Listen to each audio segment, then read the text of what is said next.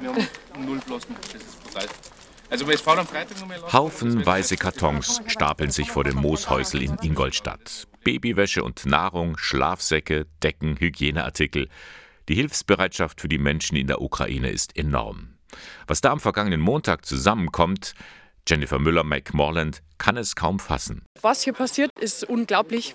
Wir versuchen jetzt gerade die ganzen Sachen zum Unterbekommen, nochmal Transporter zum Finden, Fahrer zum Finden. Hilfe ist genügend da, Material ist genügend da. Es ist Wahnsinn. Wie die Leute, in welcher Art und Weise die Leute helfen möchten, das ist, ich könnte eigentlich nur weinen vor lauter Freude. Zusammen mit ihrem Mann Martin Müller hat sie über die sozialen Medien zur Unterstützung aufgerufen. Mit dem Lastwagen soll die Hilfslieferung an die ukrainisch-polnische Grenze gebracht werden. Die beiden wurden überrannt. Sie sind heute hier. Was haben Sie gebracht? Kindernahrung, Nahrung, allgemein Lebensmittel und Decken, weil es sehr kalt ist und Handschuhe. Wie lange hat der Moment in Ihnen gedauert von dem Punkt, wo Sie gehört haben, da ist was und ich muss was tun? Zwei Sekunden. Man muss irgendwas, wir können so wenig machen und wenn das das Einzige ist, was wir machen können, dann ist das das Mindeste. Was bringen Sie da gerade? Hygieneartikel für die Frauen und Kinder. Warum unterstützen Sie die Aktion? Ja, weil, uns, weil es uns eben gut geht. Und denen halt jetzt schlecht. Das Mooshäusel in Ingolstadt, eine von zahlreichen Anlaufstellen in der Region.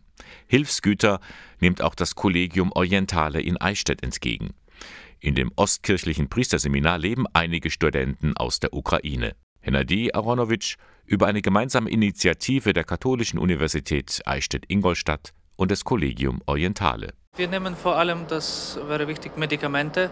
Das ist vor allem Hygieneartikel und dann verschiedene Sportkleidung, dann warme Unterwäsche und verschiedene elektronische Geräte, Akkus, Batterien, Taschenlampen, Schlafsäcke, Isomatten. Das wäre jetzt äh, am wichtigsten. Kleidung ist ja natürlich auch wichtig, aber jetzt im Moment werden vor allem Medikamente gebraucht.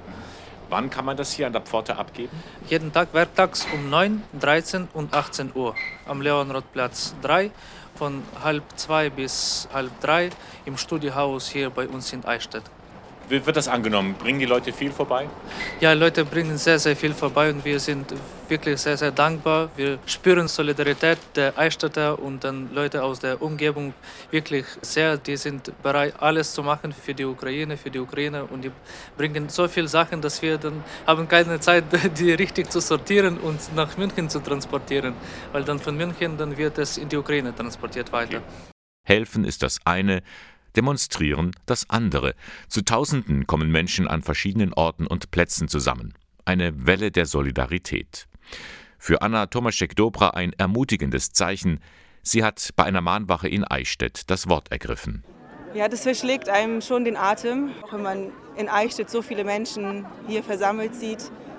Und da kommen dann schon auch Tränen der Rührung dazu. Also nicht nur der Wut, der Trauer, der Fassungslosigkeit, sondern dann schon auch Tränen der Rührung und auch der Dankbarkeit für so viel Solidarität, die wirklich trägt und hilft und die auch bis in die Ukraine hinein spürbar ist. Die Bilder, wir werden sie alle auch weiterleiten und die kriegen auch die Menschen in der Ukraine zu sehen.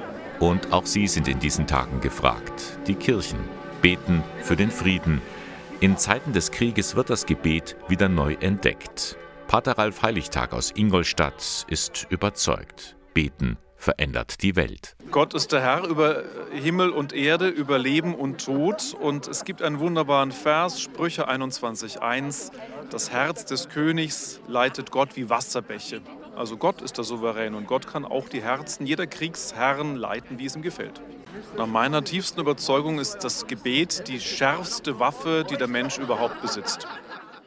Das Gebet, die Demonstrationen, die Hilfsbereitschaft, all das zusammen zeigt, wenn die Not groß ist, stehen die Menschen zusammen. Und wenn sie helfen möchten, Spenden für die Menschen in der Ukraine nimmt unter anderem Caritas International entgegen. Einfach auf die Homepage klicken caritas-international.de